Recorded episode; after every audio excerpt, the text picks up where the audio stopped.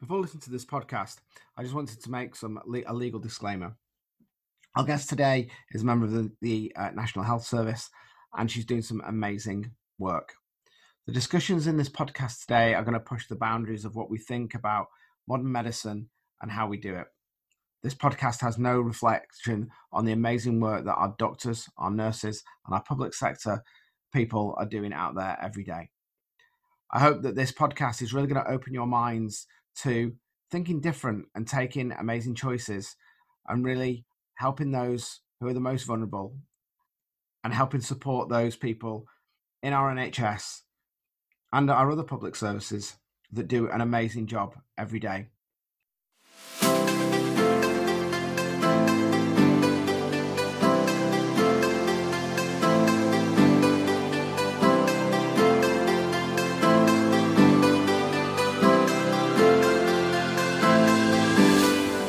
Welcome to the Talking Minds podcast. Come join us as we chat about a whole host of mindset-related issues, giving you both the male and female perspective. Don't miss out on the exciting interviews we'll be conducting with some truly inspirational guests. My name's Marcus Matthews, and I'm a Rapid Transformational Therapist, whose quest is to transform people's minds to reach their own personal greatness. My name is Tracy Carroll. I'm a Rapid Transformational Therapy practitioner. And my mission is to end the stigma surrounding mental health issues and show people they no longer need to suffer in silence.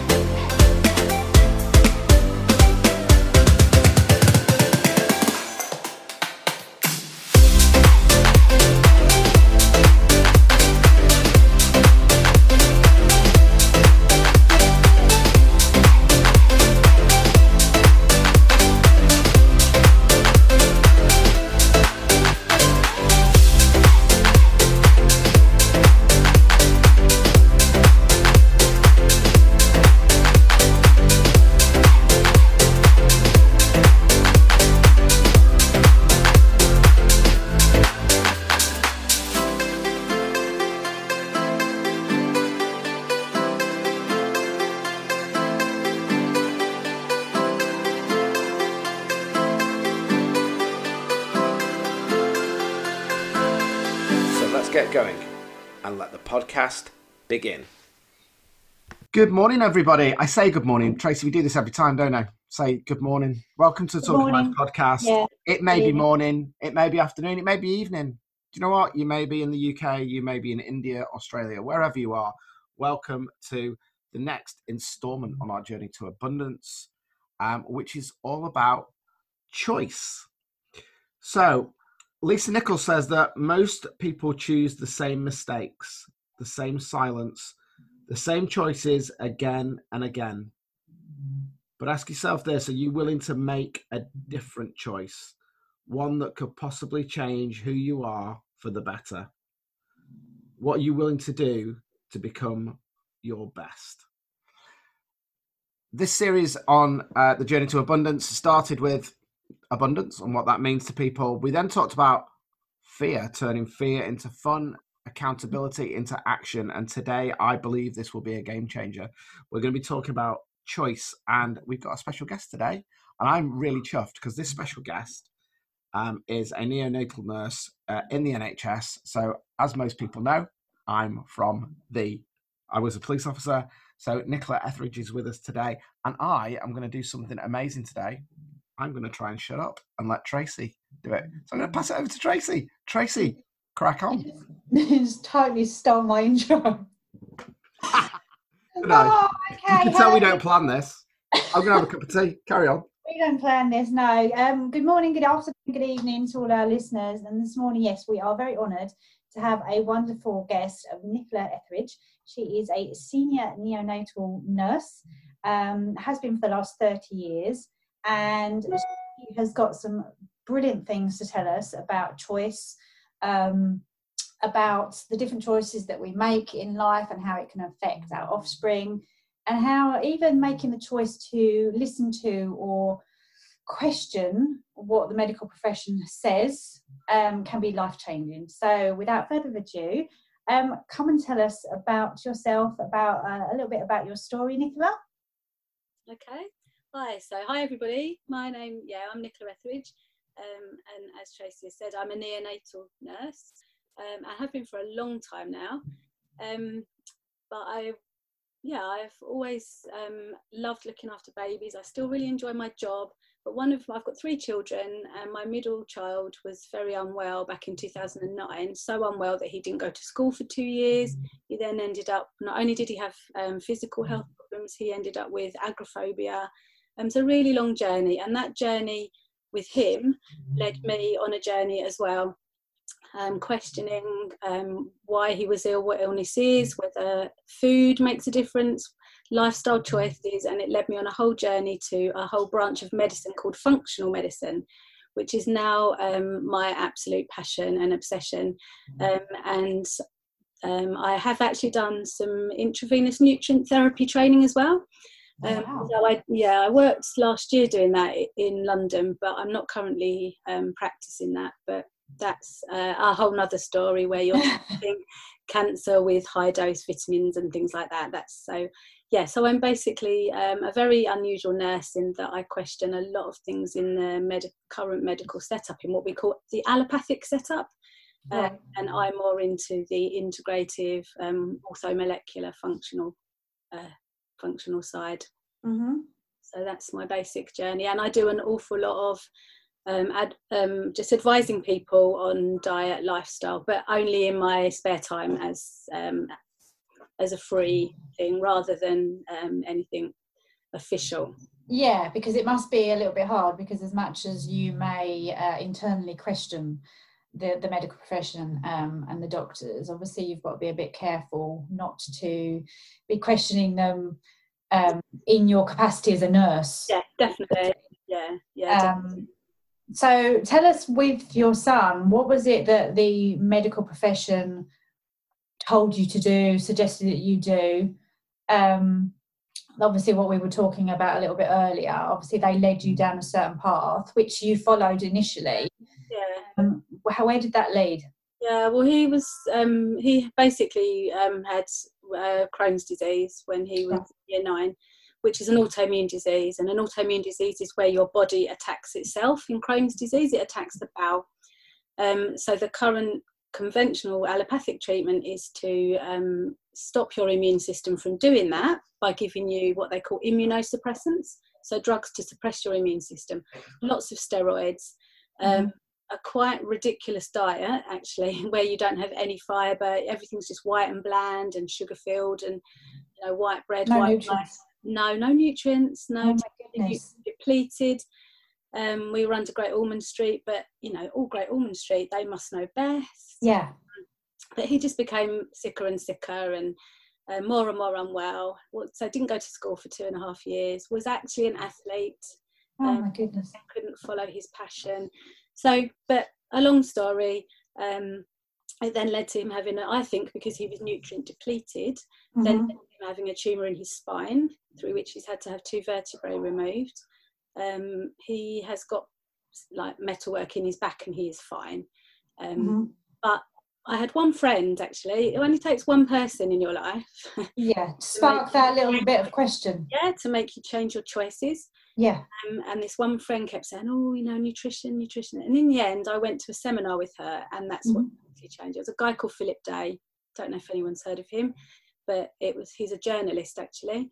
Right. Him that sparked, hang on a minute, there's another one. Right. Yeah, if we focus on building up his immune system, we've been given an immune system for a reason. The cure for cancer is there, it's called the immune system. Yeah. Cure for a lot of disease, and it's the cure for autoimmune disease. So we then focused on building up his immune system, and gradually he improved, and he's now 25 and he's fit and well, but it was a very long journey with him being unwell, but it's totally changed everything in our life. Can I ask a question? Because you're a medical professional and I don't want to put you on the spot here. However, I've been reading a lot about mitochondria. Yeah. And there's a lot of stuff that's happening with stem cell research. And Bruce Lipton, I've spoken about this before. Bruce Lipton talked about this thing about it. He did an experiment. And for those who don't know, Bruce Lipton is into all this stuff that we're talking about, but he started off as a stem cell researcher back in the 70s. He's an epigeneticist, and he talked about stem cells and the fact that they got three petri dishes and did an experiment where they put the stem cells into the three different petri dishes and then put them in a different environment, physical environment, yeah, obviously, and then they grew into different things. And there's a lot of research being done at the moment on mitochondria and the foods that we put in our body and the way that the lifestyle and the fact that that mitochondria is the building blocks to everything. So when we start destroying the mitochondria, when we start actually not feeding that stuff, and that is from a mental thing as well as nurturing our body, that those cells can't recover. And that's when we do get things like cancers and we do get stuff like this. And it's now being proven. I know in the States they're doing a lot now, that things like transient meditation, RTT, the stuff that we do, about how the mind influences the body. And when it influences the body, it actually, cells now are like mini brains. So actually it's not just about our mind and how we feed our mind, both mentally and feed our body, sorry, mentally and physically, has a massive impact. And just listening to that story and what you were saying about actually stripping away those nutrients and stripping away that stuff, I just wondered, in the NHS at the moment, is that something that's being spoken about? Because I know that it's not groundbreaking. They've known it for a lot of time. They're just now only with science only starting to prove it. And I'm wondering whether that is actually, is it permeating into the NHS now? Well, firstly, to answer that, I would 100% agree that the whole mitochondria thing, yeah, that's I'm put into that. The mitochondria is basically the powerhouse of the cell. If that's not functioning properly, then your body and your mind as a whole will not function well. The whole science of epigenetics is a huge one. So basically people think, oh, it's a genetic link, it's a genetic cause. Pretty irrelevant, and in a less, maybe about 2% of diseases, you know, you're born with Down syndrome, say, or things like that.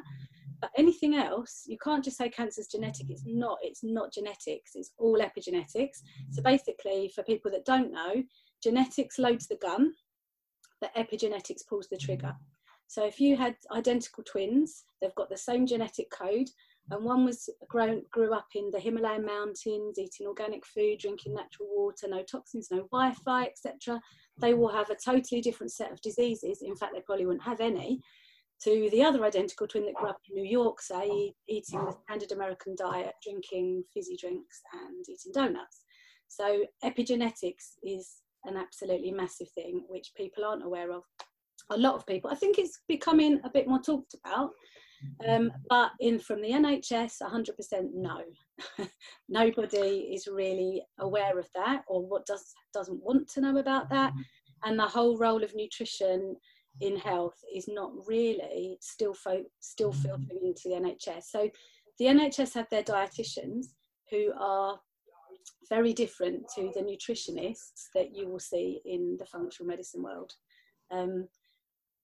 So you know, that whole thing is very different in the NHS. You talking just quickly there. You're talking about that their nutritionists are very different. I had my own experience. My youngest son, he's always had issues, we'll call, with his eating, and it's a lot better than it was. But I recall twice in his life, actually, we've been to dietitians, and once I think he was, I don't know, maybe 6 or 7, and I was so concerned for his health, and I'd kind of orchestrated it and thought, right, he won't listen to me, he won't eat fruit, he won't eat vegetables.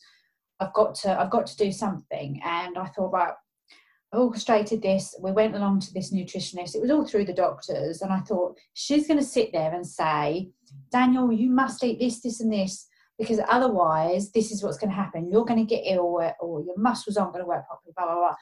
And she completely burst my bubble. And not only did she burst my bubble, she just ruined everything, because we did the usual, do a food diary. Yeah. And so we took that back to her, and I still vividly remember it. And she sat there and she said, oh, okay. Now, bearing in mind at this point, he was eating a bit of cereal. He loved peanut butter. So he would have peanut butter on toast, and he ate yogurts. but there was nothing of what we know to be healthy food in there. And she said, oh, that's okay, because you're getting a bit of, you're getting some calcium from the yogurts and you're getting the protein from the peanut butter. I think you're doing really well. And my face, and I just thought, you've just destroyed everything, because you are a, in quotes, professional, and you've just given my child the permission to mistreat his body. Yeah. And it was at that point I was just like, I was flabbergasted. And that just, when you said, oh, they're very different nutritionists, that was a really prime example. Yeah, it's interesting you say that. I remember Michelle with Harry when he was younger. He was very similar. He was very slim, and I remember Michelle being told, well, the best thing to do is you know, because they've always had vegetables. To be fair, we eat relatively healthy, but I remember them saying to Michelle, yeah, well, give him some chips, that'll fatten him up. And you only need to look at hospitals and stuff. And I just wanted to ask this question of you, actually, just leading into this, is that my experience of working in the police, in working alongside the NHS, doctors, paramedics, is that they themselves are just so stressed out that they're not feeding their bodies with the nutrition. And, you know, I think that the issue is we talk a lot, and you hear it in the news about there's not enough money for the NHS, there's not enough money for the... I think there is personally, but I think we spend more time fighting fires and coping than feeding our minds and our bodies. And this is going to be quite a political question. But do you think the way in which NICE guidelines work actually blocks innovation and keeps us where we are? Yes, I would totally agree with that. It does. I'm not a fan of NICE guidelines at all. A lot of them, this opens up a whole nother political thing, really, to do with big pharma, the government. They're all linked. They're all paid by each other. It's a whole scary world when you start to delve into it. And certain NICE guidelines come about because of pharmaceutical trials that recommend certain drugs, but they're all in each other's pockets. Yeah. So the guidelines will come out because that's what's been shown to be the best treatment, but that's because they've manufactured the data to say that for financial gain. So I'm not, some NICE guidelines, not all of them, but a lot of them, I would say that they're not perfect, they're not great, and in fact sometimes they're actually harmful. I think they don't feature food. How can we have? You've got McDonald's in hospitals. You know, in the forecourt in Addenbrooke's, they've got McDonald's. They've got Burger King in Guy's and St Thomas's. People do have a choice, but they don't because it's there. So the NICE. And I agree with you. Putting more money into the NHS is not the answer. It's not going to help. You could build twice as many hospitals as we've got now, but until people start to learn, or we start to know why we're unwell and take personal responsibility and have the right choices in our life, then we're just going to carry on with chronic disease. Is going to get worse and worse and worse, and having more nurses and doctors is not the answer at all.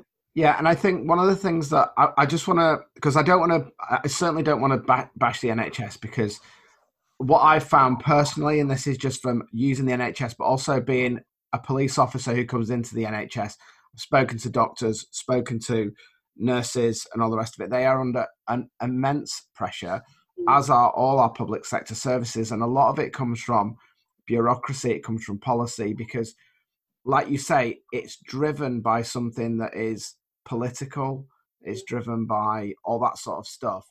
And I think that it takes courage for people to stand up and say, I'm not accepting this. My reason for leaving the police was I absolutely miss doing that job. I love being a police officer, but I had to make a choice that I wasn't serving the public in the way that we should do. And I think many nurses and doctors feel that way, not all of them. Yeah. And I think the ones, and I'm only asking this question to see if it is true of the NHS, is that those like yourself who are passionate about people, that are passionate about actually helping people, and you're doing it from that, not from a selfish point of view. You have to be selfish to look after yourself, but do you find that the people that rise to the top in the NHS are the ones that are willing to sacrifice themselves to get that promotion, to get that title? Ego is massive in the police. Would you say that's the same in the NHS? Yeah, definitely. Ego is massive in the NHS, particularly with, not want to be horrible about doctors, but I'd say more so maybe in the medical profession than in the nursing profession, although definitely to some extent with nurses as well, but there is a lot of ego. Yeah, definitely. And I don't think that, you know, I don't want to slag the NHS off. It's paid my salary since the 80s, but you go to, you know, you go to your GP with, say, a problem with your knee, and you have no choice as to how you get that sorted unless you want to pay. So you have to be funneled into the system where you have an X-ray, you have an MRI.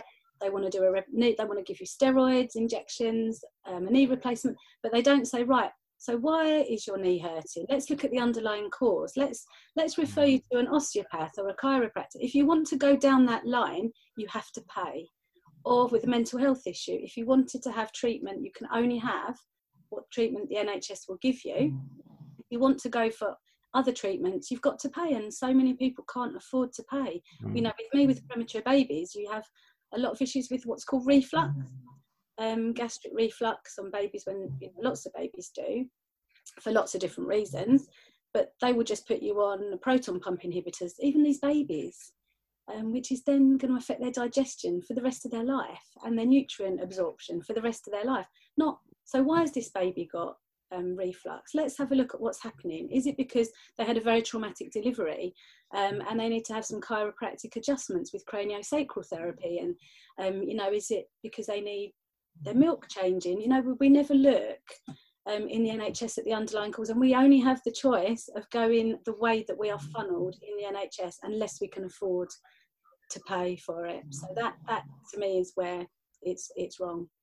Yeah, and for somebody who's passionate about the public sector as I am, actually, I think one of the biggest things is that the private sector can actually have a great impact, but I think one of the biggest problems is that it's very risk averse in many ways. So the choices that are normally made by senior managers, politicians, is let's palm that risk off just in case something goes wrong, rather than really spending that time. And it was beautiful that you said, because I'm really big on this in the why.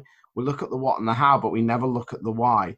And yes, there is a social problem.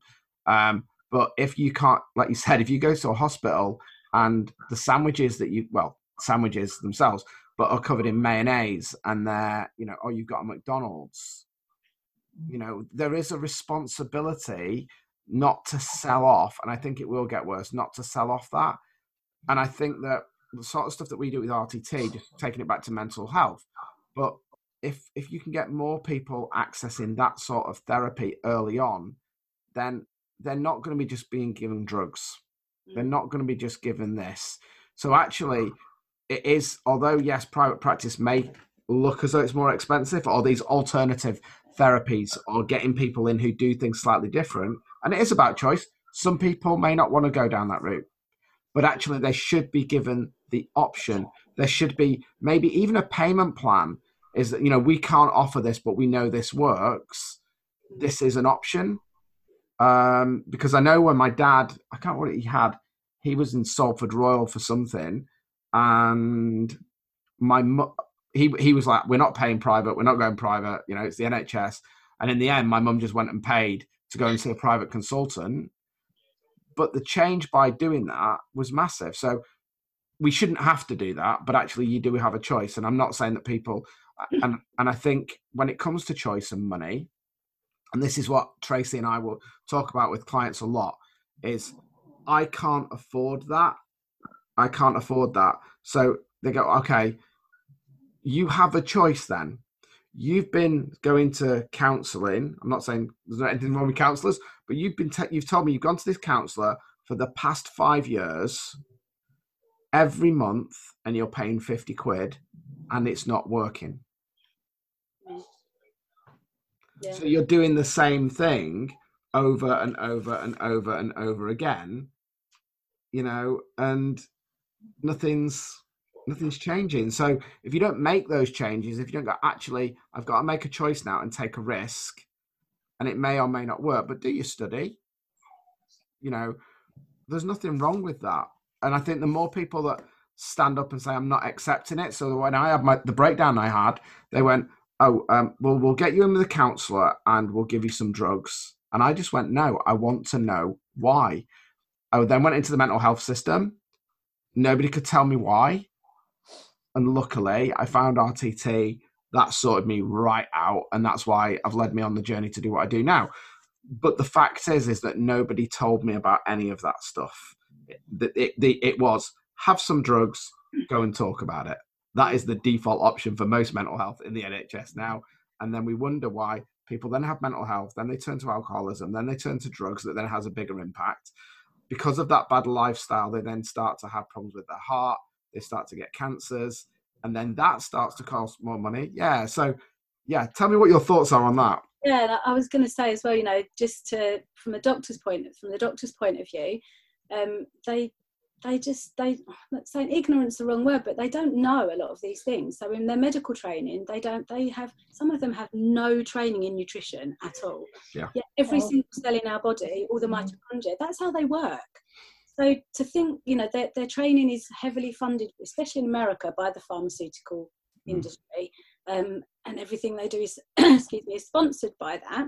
And even in the UK, so they are trained to, you have this disease, that therefore that equals this medication. They have zero training in nutritional therapy, so they don't look at anybody from a physical or mental health point of view and think, so what nutrients might they be lacking in that's caused this to happen? That just, oh, we need to give this citalopram or whatever to increase their serotonin uptake. You know, they don't know. That's the sad thing. And so it needs to come right back to medical training, things as nursing training, things like that, to actually give people a choice and to better make a change. Yeah, I mean, a great analogy I always like to use, kind of mechanics and stuff, but it's a little bit if you're a Formula One driver or a fast jet pilot, and if you didn't know how the engineering in your aircraft or your car work, you don't need to be an engineer, but if you didn't know all the other stuff and all the other alternatives, when you're at 30,000 feet doing Mach 3 and something goes wrong, if you don't know the underlying stuff and how you can get the best out of the performance of that aircraft, you're going to die. You know, and it's the same really with your patients. If you're a doctor or a nurse and your patient isn't getting better, so what you do is you say, oh, we'll just up the doses of drugs. It may give slight relief, but it's not actually going to solve the problem. And I actually think a lot of it is down to stress and tick boxes and targets, and the whole political system. Yeah, yeah. And I don't want to harp on about that. But I think it's really great what you're doing in regards to that. I just wondered, what are the when you see parents coming through, and especially when they've got small children that may have got problems, how do they react when they come through all this sort of system? What are their thoughts, their feelings, and that sort of thing? What are the actual patients? How do you find patients react to that medication and then the things that you do? Yeah, well, obviously my patients can't actually speak, can they? So it's the parents that, well, you know, are the baby's advocates. But everybody will basically think that the doctors know best. And if the doctors say they need this, they need that medication, they need this treatment, then the parents will just go along with it most of the time. The sad thing is that you get the occasional parent who has done some research, who knows a bit more about it, and they are really frowned upon by us doctors and nurses, like, oh, they're difficult parents. They don't want the vitamin K, for example, which is the injection that every baby's given at delivery. Or if parents have done some research and they really don't want, or they want to question the safety of vaccines, that's frowned upon. Any parent that goes outside of the box is basically frowned upon by most people and by most nurses and doctors, that they're classed as difficult parents. If they say, oh, I don't want my, why are you doing that? Or I don't, you know, well, one example is, and going back to before, is everything is to do with the guidelines, but it's also massively to do with litigation. Yeah. So they don't want to they have to do tick boxes, because if then someone comes to sue them, they can then say in court, well, we've got all these tick boxes ticked, we did everything right, because You know, one example in a newborn baby is the administration of intravenous antibiotics, which I think we massively overprescribe. So we have tick boxes for the mums that have delivered their babies. If the mums have certain symptoms like a raised temperature or different on the sepsis bundle, things like that, that flags up this tick box, and then the babies have to be given antibiotics. Sometimes they're needed, I'm not saying they're not, but 99% of the time they're not needed. They're given what's called prophylactically, so just in case. So you take blood tests, you start the baby on antibiotics for a minimum of 48 hours. If everything comes back negative, the antibiotics are stopped. And basically that baby never needed them. And that has then affected that baby's gut flora for the first year of its life. So that's not a good thing, which no one really knows. And, you know, the doctors and nurses don't really know that. So we have all these babies overmed at the minute. Actually, I was at work. I've just worked 2 14-hour shifts yesterday and the day before. And we've got 8 babies on the postnatal ward on intravenous antibiotics. But those parents, and most of those, I'd say probably none of them will actually need them, but they'll all be given them. They'll all have their gut microbiome affected. But if you had a parent that was to say, oh, hang on a minute, why, I don't really think that I want this, they'd be seen as difficult. Yeah, because they're not, they cannot conforming, are they? They're not sitting in the box nicely like they're expected to. Yeah. And it's just wrong. It's just wrong. But if I say anything, oh, that's the NICE guideline, that's what we have to do. So I try and do my functional medicine bit by trying to get some of these parents and talking to them about probiotics and just saying, look, you know, this is going to affect your baby's gut. If you're breastfeeding, take some probiotics. If you're not, then give some to the baby. I'm not doing anything wrong by saying that. And the thing is, you're not even saying to them, oh, don't have that done because this is what's going to happen. You're just saying, right, what's just happened because it had to happen under the NICE guidelines, that's going to cause this. So do that so that you kind of preempt any other issues coming forward. But what about all the other millions of nurses out there who aren't taking that opportunity to give that advice and who maybe don't know what you know? Those babies are growing up with ineffective gut flora, aren't they? Yeah, definitely. And, you know, a lot of them are then fed formula milk. And that's another thing, you know, people get, oh, why is my baby vomiting? Or why has it got reflux on formula milk? And I say to them, at the end of the day, that was made for a cow. You know, okay, it has its place sometimes, but it was made for a baby cow, and yet we expect our tiny little newborn premature babies to tolerate it. You know, people just don't see this. They don't see the bigger picture. They don't question. No, they don't. They just think that the doctors and the nurses know best. And I think bringing it back to what we were saying, I've just made a couple, and we can talk about vaccines, we can talk about food, we can talk about all these sort of things. But what I put on here is that actually, and I'm one of those parents, so I will go and find out. I'll find from different sources. I'm not saying that you shouldn't go on the internet and start reading everything and believe everything, but equally don't necessarily believe. We're all human. We all make mistakes, and everybody's at different stages of their career. And I remember Marissa talking to something about somebody who had cancer. I think it was a friend. Yeah, it was a friend of hers. And the doctor said to a friend, I think it was stage 4 cancer, you've got a 5% chance of survival. What she probably heard was you've got a 95% chance of dying. So she said, well, go and see this guy, who was kind of one of the best doctors in the world for doing this sort of stuff. And his reaction was different, because what he said was, I'm the best at doing this job, and this is what we're going to do. There was no statistics. There was no live or die. It was, this is what I'm going to do, and allowing to challenge that. And I think for me, and this is the rebel coming out, and it's one of the reasons why I left my job, but for me, it's about taking that information in, saying why that information is pertinent, and challenging it. And the most important thing I find is what is the reaction of that person who's giving you the information? So when you say, what effect will this have? Are there any side effects? What are the stuff that's going to happen? If they start to get quite defensive, for me, alarm bells would start ringing, because what that person is doing is just going through a policy or a rote. They've not challenged where that information is. They've not understood where that information is. And I found that personally a lot in my old job when I was a police officer.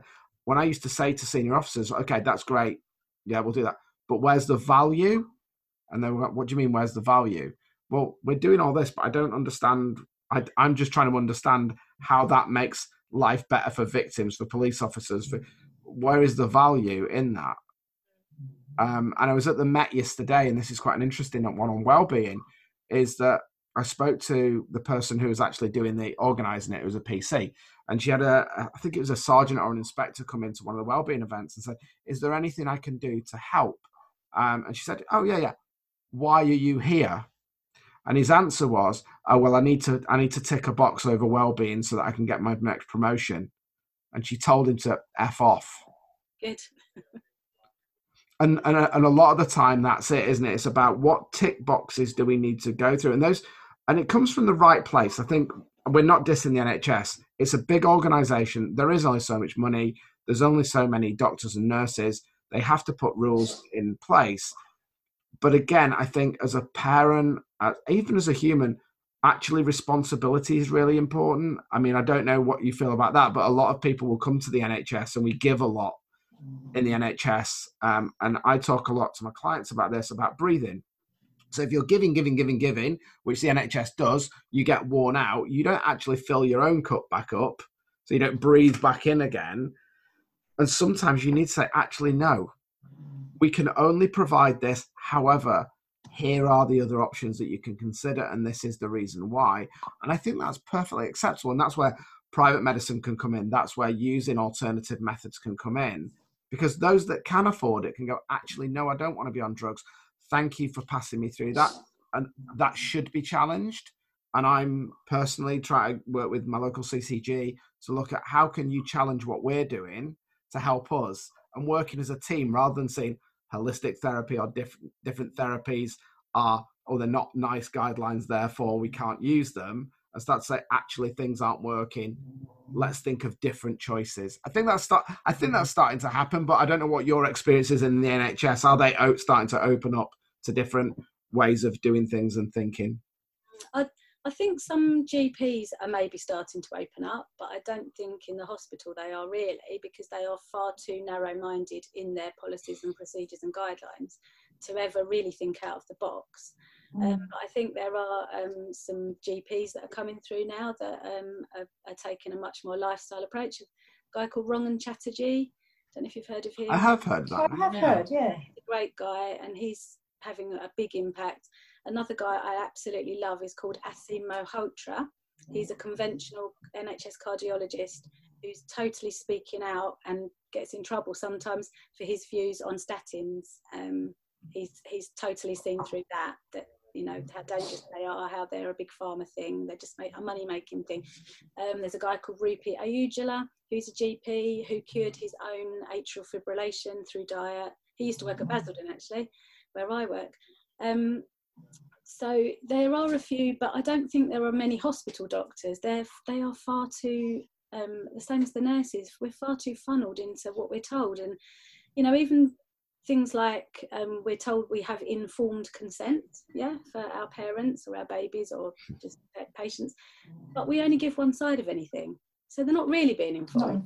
No, they're being informed from one side, but not like, well, this could happen, or they're not properly being, they're not given informed consent. But then I also think it goes back to schooling, and that's where we need to change everything, education. Yeah.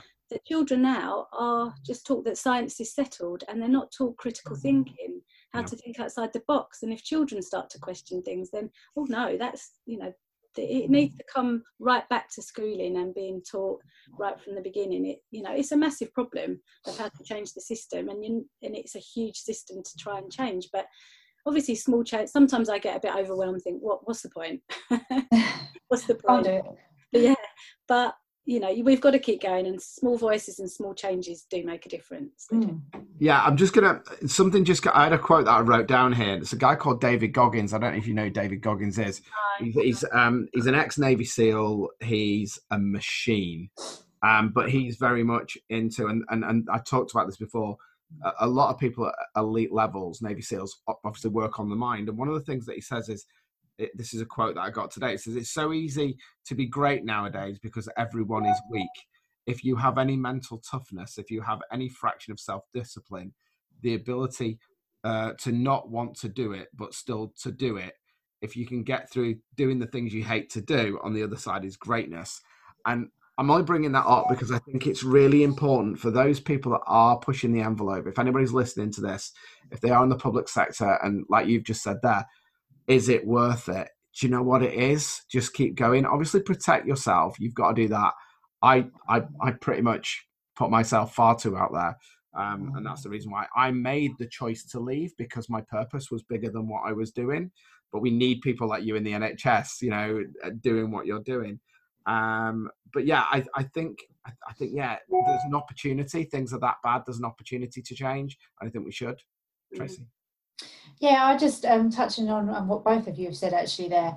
When you look at it as the institution of the NHS and specifically the hospitals, I don't see that that's where the change is going to come from. I see that it's going to be people like us who are making waves. I see it as some of those GPs that you've mentioned. I've actually had some referrals from a GP I know, because their patients, and she's tried everything she can under the guidelines that they're doing, but she sees that it's not all about the drugs, it's not all about the route that they're told to take the patients down.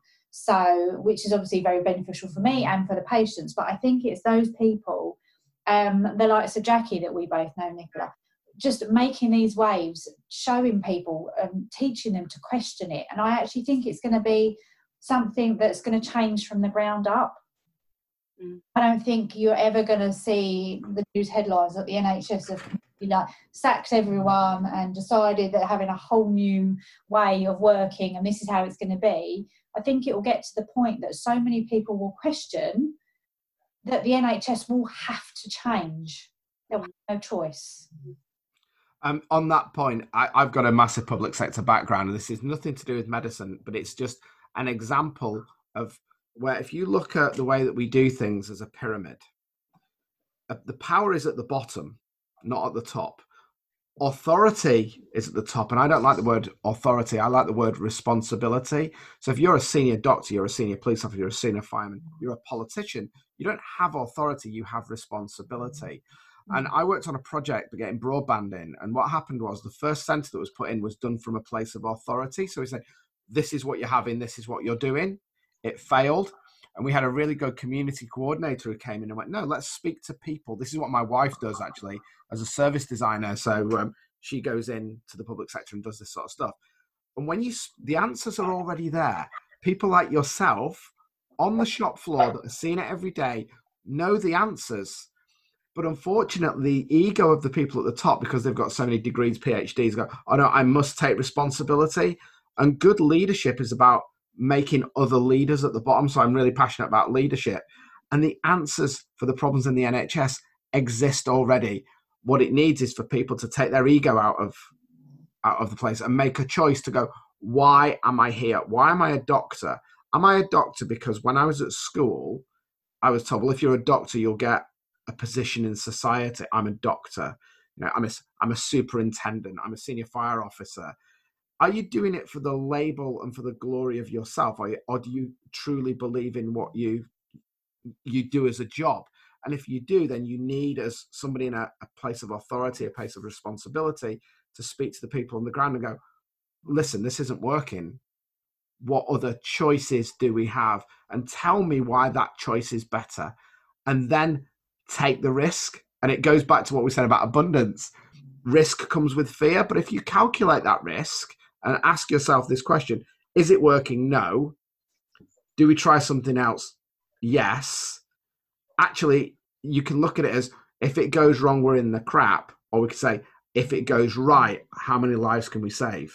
And I think that's the important way of looking at it, is saying, what is the choice? If we stay here, people are still going to die. People are going to be ill. It's going to go worse. Or do we look at something else? And like you say, baby steps. Start looking at nutrition, start speaking to people, and even allowing people to have a voice and challenge. Because I think that's the biggest thing, is that, and I don't know if I found this, is that when I challenged with data and with information, it was, we need to shut that person up, rather than going, actually, although that person holding it has this rank or this position, that makes sense.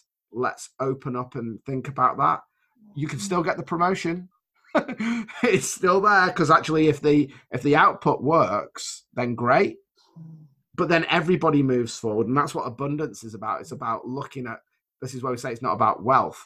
Abundance is about how do we work together tribally and look at all that stuff, challenge each other, get that information, get the right reactions, and then move up. But if you can't challenge, which I know in the NHS you probably can't. No. Yeah, that's an interesting one, actually. If you do try and challenge certain things, then you can be in trouble. So even this year, every year it rears its, the flu vaccine rears its ugly head. And we're told that we have to have it, and we're told all the reasons for it. Well, I've done a lot of research about the flu vaccine, and I'm not having that. No way. We don't have to. It's not obligatory, but we're expected to. And as a senior sister, I'm supposed to be what's called a flu champion. So I'm supposed to encourage others to have it. I'm supposed to give it to others, but obviously I'm not going to. And that, you know, I would never have it.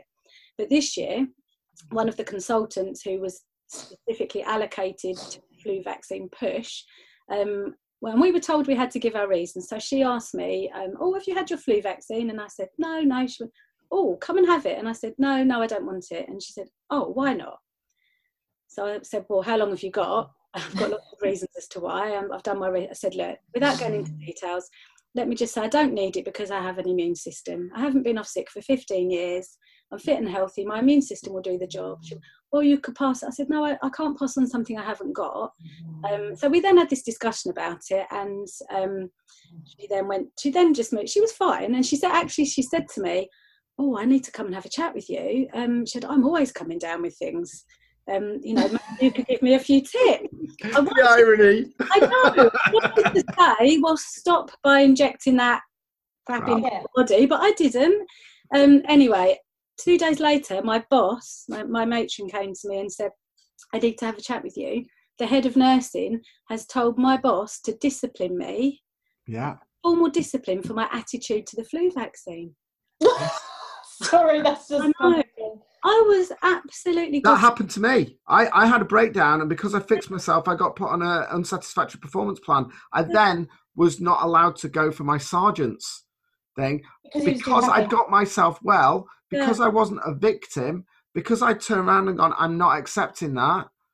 This is why I'm asking the question. Yeah. Ladies and gentlemen, if you are listening to this, this is the truth about our public sector services, that there are amazing, brilliant people out there, but things aren't changing because the corporates and the pharmaceutical companies and the politicians are riding their own agenda. This is amazing. I love you. Yeah. How can you be disciplined? Yeah, I know. Wanting an injection. Yeah. It's not that you turn around and effing blinded at her and say, "Stick your injection somewhere else." No, and I said, you know, also... I said, well, I'll go and speak to her. I'm quite an assertive. I'm not shy. I'm not backward in coming forward. I said, I'll go and speak to her. I'll go up to her office. She went, "You could lose your PIN number over this." I went, well, I'd rather go and speak to her. What exactly does she want you to discipline me for? My refusal to have it? I can refuse. My attitude to it? Where she said, well, you answered her questions in the middle of the intensive care room. Well, because she asked me in the intensive care room. And... there was actually, I've got a colleague who's had a lot of mental health issues. He's very much a victim, actually, interestingly, very much a victim. And I've told her that, but it's another story. But they then went to approach her. She didn't want it, but she's too scared to say anything. Yeah. So I just said something to this consultant outside, like, "Oh, I think if you push this colleague, she probably will cry because she's just come back from being off sick for 5 months with anxiety and depression." I felt that was protecting my colleague and just giving a heads up to the consultant.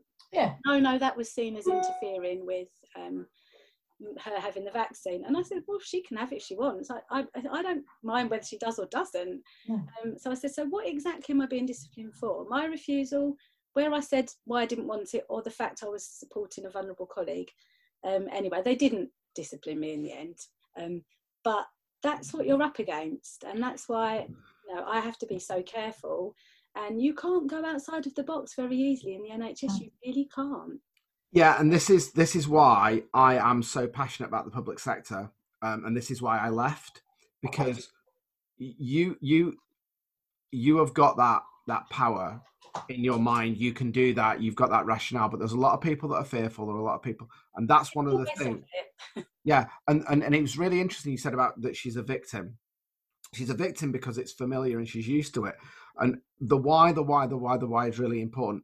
Why are people off sick? And what I'd like to say about this is it's not the environment that they're in. It's the environment that was created a long time ago. And we can talk about this, and I'm not going to go into RTT. But what I would say is if there is anybody in the NHS that is listening to this, if there is anybody in any of the public sector, RTT, I've been there. Okay, I've been there. I've been that member of the public sector. I've been that person in uniform. And there's this thing called low-carb steer. It's to do with forensics. Every contact leaves a trace. So all these things, when they happen to you, you actually create all that fear. You create all of that. And you have a choice to be a victim or actually to go, what is important? You are important.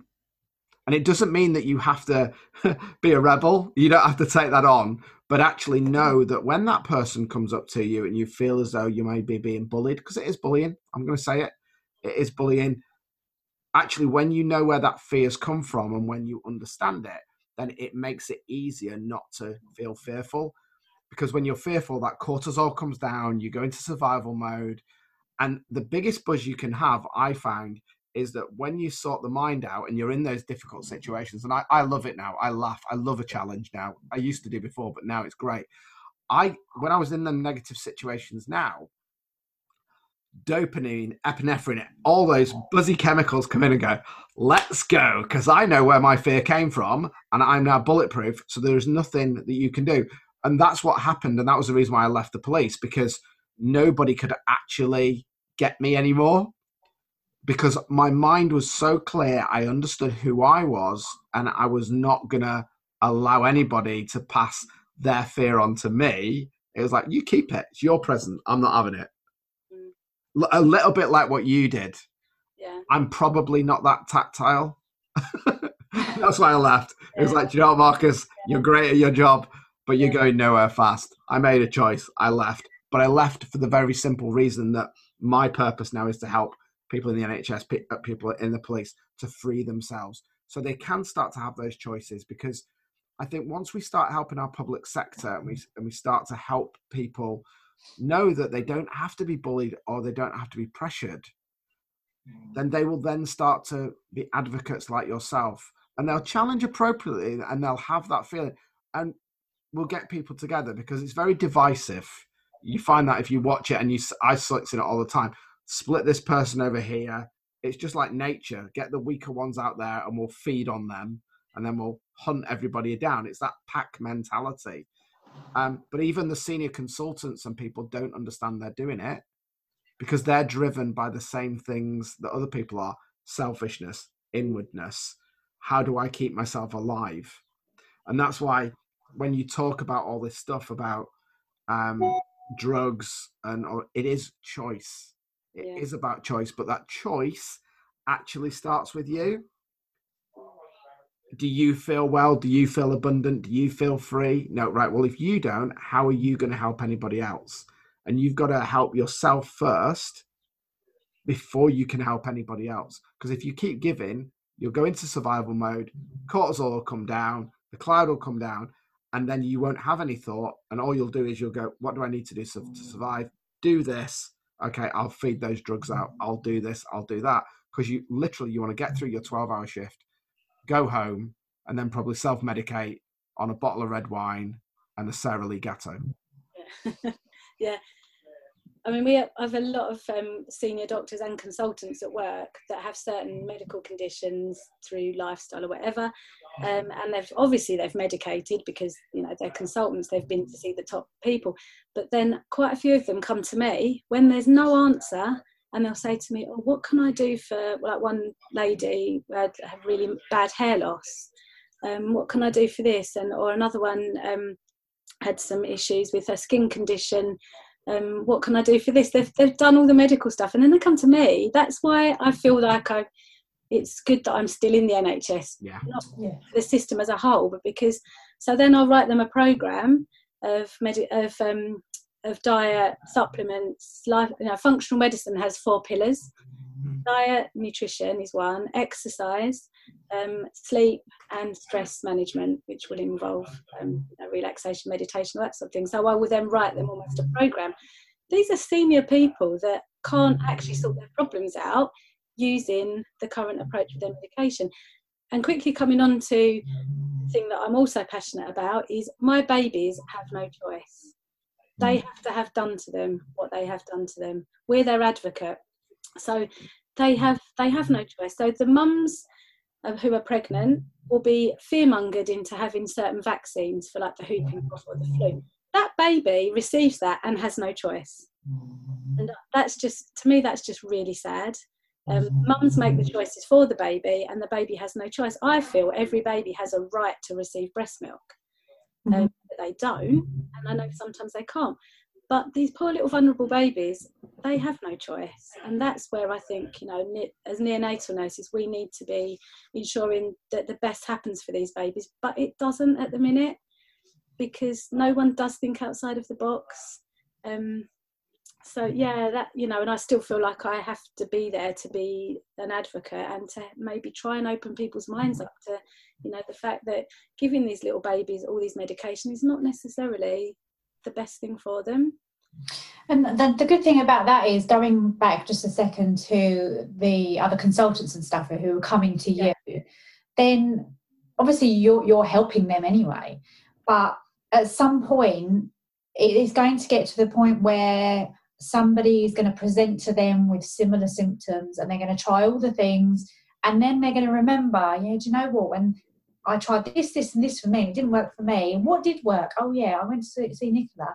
And it will slowly start to change their mentality, and you will start to affect other people, that they might actually go, well, yeah, do you know what? I was supposed to tell you to do this, this and this, but I know from experience myself it's not going to work. So go and see somebody like Nicola, or go and see Nicola, because she'll get you on the right track. So I think it's pivotal that you're where you are, because if you weren't, where would those consultants go? So they wouldn't be well for a start, and they wouldn't have that glimmer of, that's the way to do it. So I agree, you're absolutely in the right place.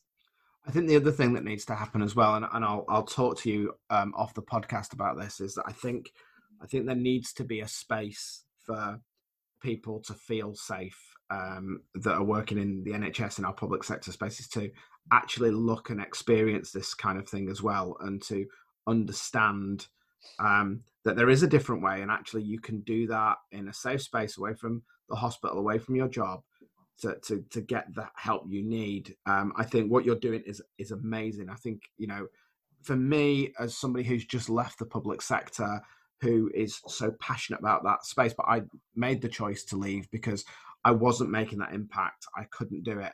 I just think people like yourself that are still in, those advocates, they need a space also where they can come together. And I think there needs to be a real push, and I'm passionate about getting a real push at getting these people from the various different members of the public sector that know this stuff. They're geniuses, they've done their work like yourself, but where they can come together, because at the moment it's very much silos across the country. This is what I'm finding. And actually when I speak to people, and I'm starting to look to myself that I need to be that integrator now. It is my duty, I believe, as somebody who's been in the public sector. When I was in London yesterday at the Met, people said, are you glad to be out? And I was like, no, I'm not glad to be out. I've left because I had to leave. But I'm still passionate about the NHS. I'm still passionate about the police, social services, local government, because it is the foundation of where everybody goes. And if we're sending people to a toxic place, we're going to have a toxic culture. We're going to have a toxic environment. We're going to have a toxic economy. And it all links in, and we need to get heroes like you together with other heroes and really get a space where people can feel supported, where we can all learn, because it's all about learning, and start this revolution going. But yeah, it's it's been amazing. You know, I mean, is there anything else that you want to sort of get out there? What's the message that you want to get out there? Before we do our last message, because that's Tracy's thing that we'll do. But is there anything else that you want to get out there? Anybody's listening to this and they're really believe in it. Is there anywhere that they can go to find out more information? What is it that you would people this has really got to them? Where would you say what they should do? Yeah, well, I'd say, you know, maybe for looking at Ron and Chatterjee, he's brought out some really good books, and he's a good place to start. So he's written 3 books.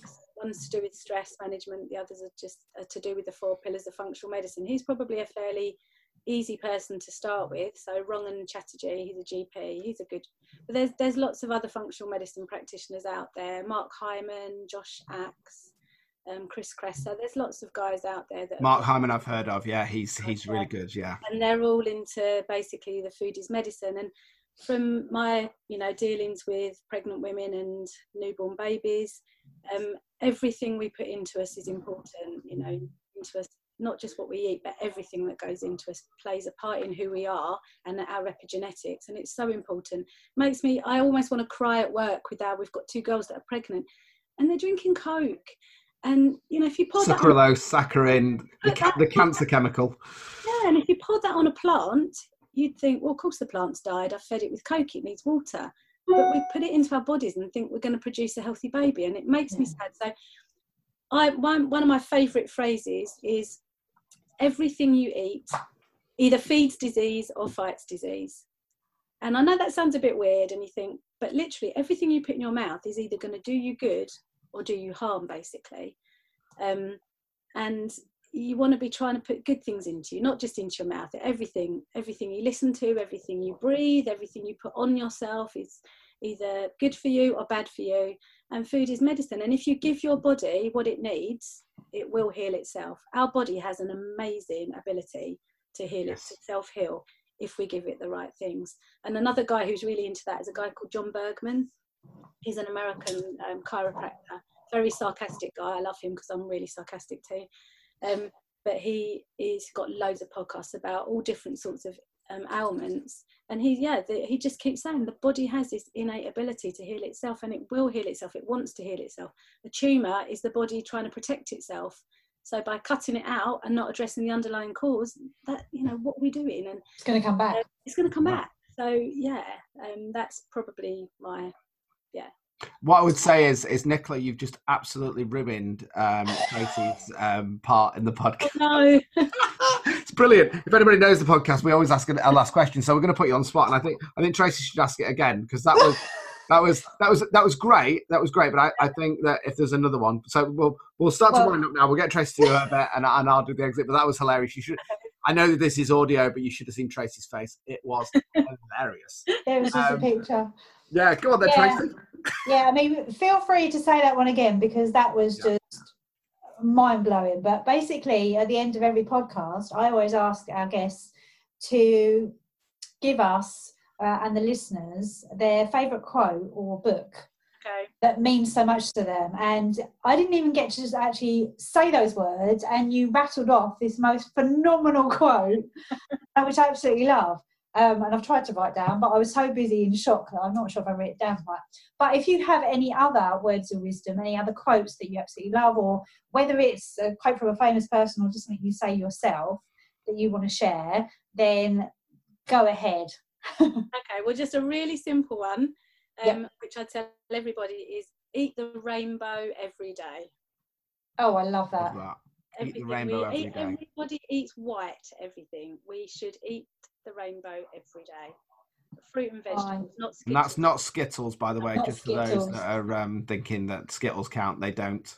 Natural colours, please. Natural nutrients. Yeah. Cool. I love it. Nutrients are everything. They really are everything for your physical body and your mind. They are everything. Well, I don't know about our listeners, but I kind of thought that I knew a lot about a lot recently with like mindset stuff and choices, but you've blown my mind wide open, and I've got a million things that I've scribbled down and I underlined that I want to go look at and I want to look into. And we're definitely going to be having some off-air conversations because, yeah. And I think it's really important that, and Robin Sharma, for those that you don't know, Robin Sharma, I've been just listening to some of his podcasts again, Jay Shetty, everybody, Marissa Peer, our mentor, everybody's saying the same. It's all about mind, body, spirit and soul. And those four pillars are really important to get them all in balance. So we've talked a lot about nutrition and feeding the body, but actually feeding the mind as well. They all work together. You know, if you work your body as a car, you need to put the right oil in, you need to put the right petrol in, but you also, when you drive the car, if it's a fast car, if you're not in control of that and that process, you know, it's really important because every habit of action is led by a habit of thought. And that thought is that you need to start making choice about how you think, choice about how you eat. And, you know, with fear, you always have two choices. You can rationalize it or you can talk yourself out of it. And that's a quote by Marissa Peer. And is it better to stay where you are and suffer forever or do the work now and suffer for a short time and make yourself free? And the best quote of all is going to come from Harry Potter, I think, today, is that Dumbledore says to Harry in the Chamber of Secrets, it's our choices, Harry, that show what we truly are, far more than our abilities. And I think that's come out from what you've said today. Absolutely. So we've got to end on a bit of Harry Potter. They know what it's, they know what it's about. Right.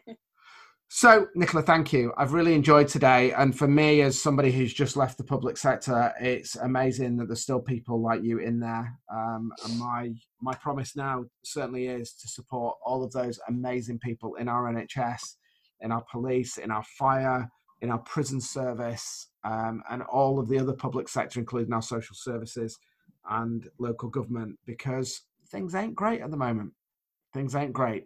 But when we work together, we think different and start to feed our minds and bodies with the right stuff, things will start to happen. So on that note, unless anybody's got anything else, I think we can wrap it up there. No, that's excellent. So next week, we're talking about trust and how trust will lead to transformation. And I think from the conversation today, that is a great segue for the next podcast next Friday. So Nicola, thank you very much. And with that, we're going to say goodbye. Goodbye, everybody. Bye. Thank you, bye. Thank you, goodbye.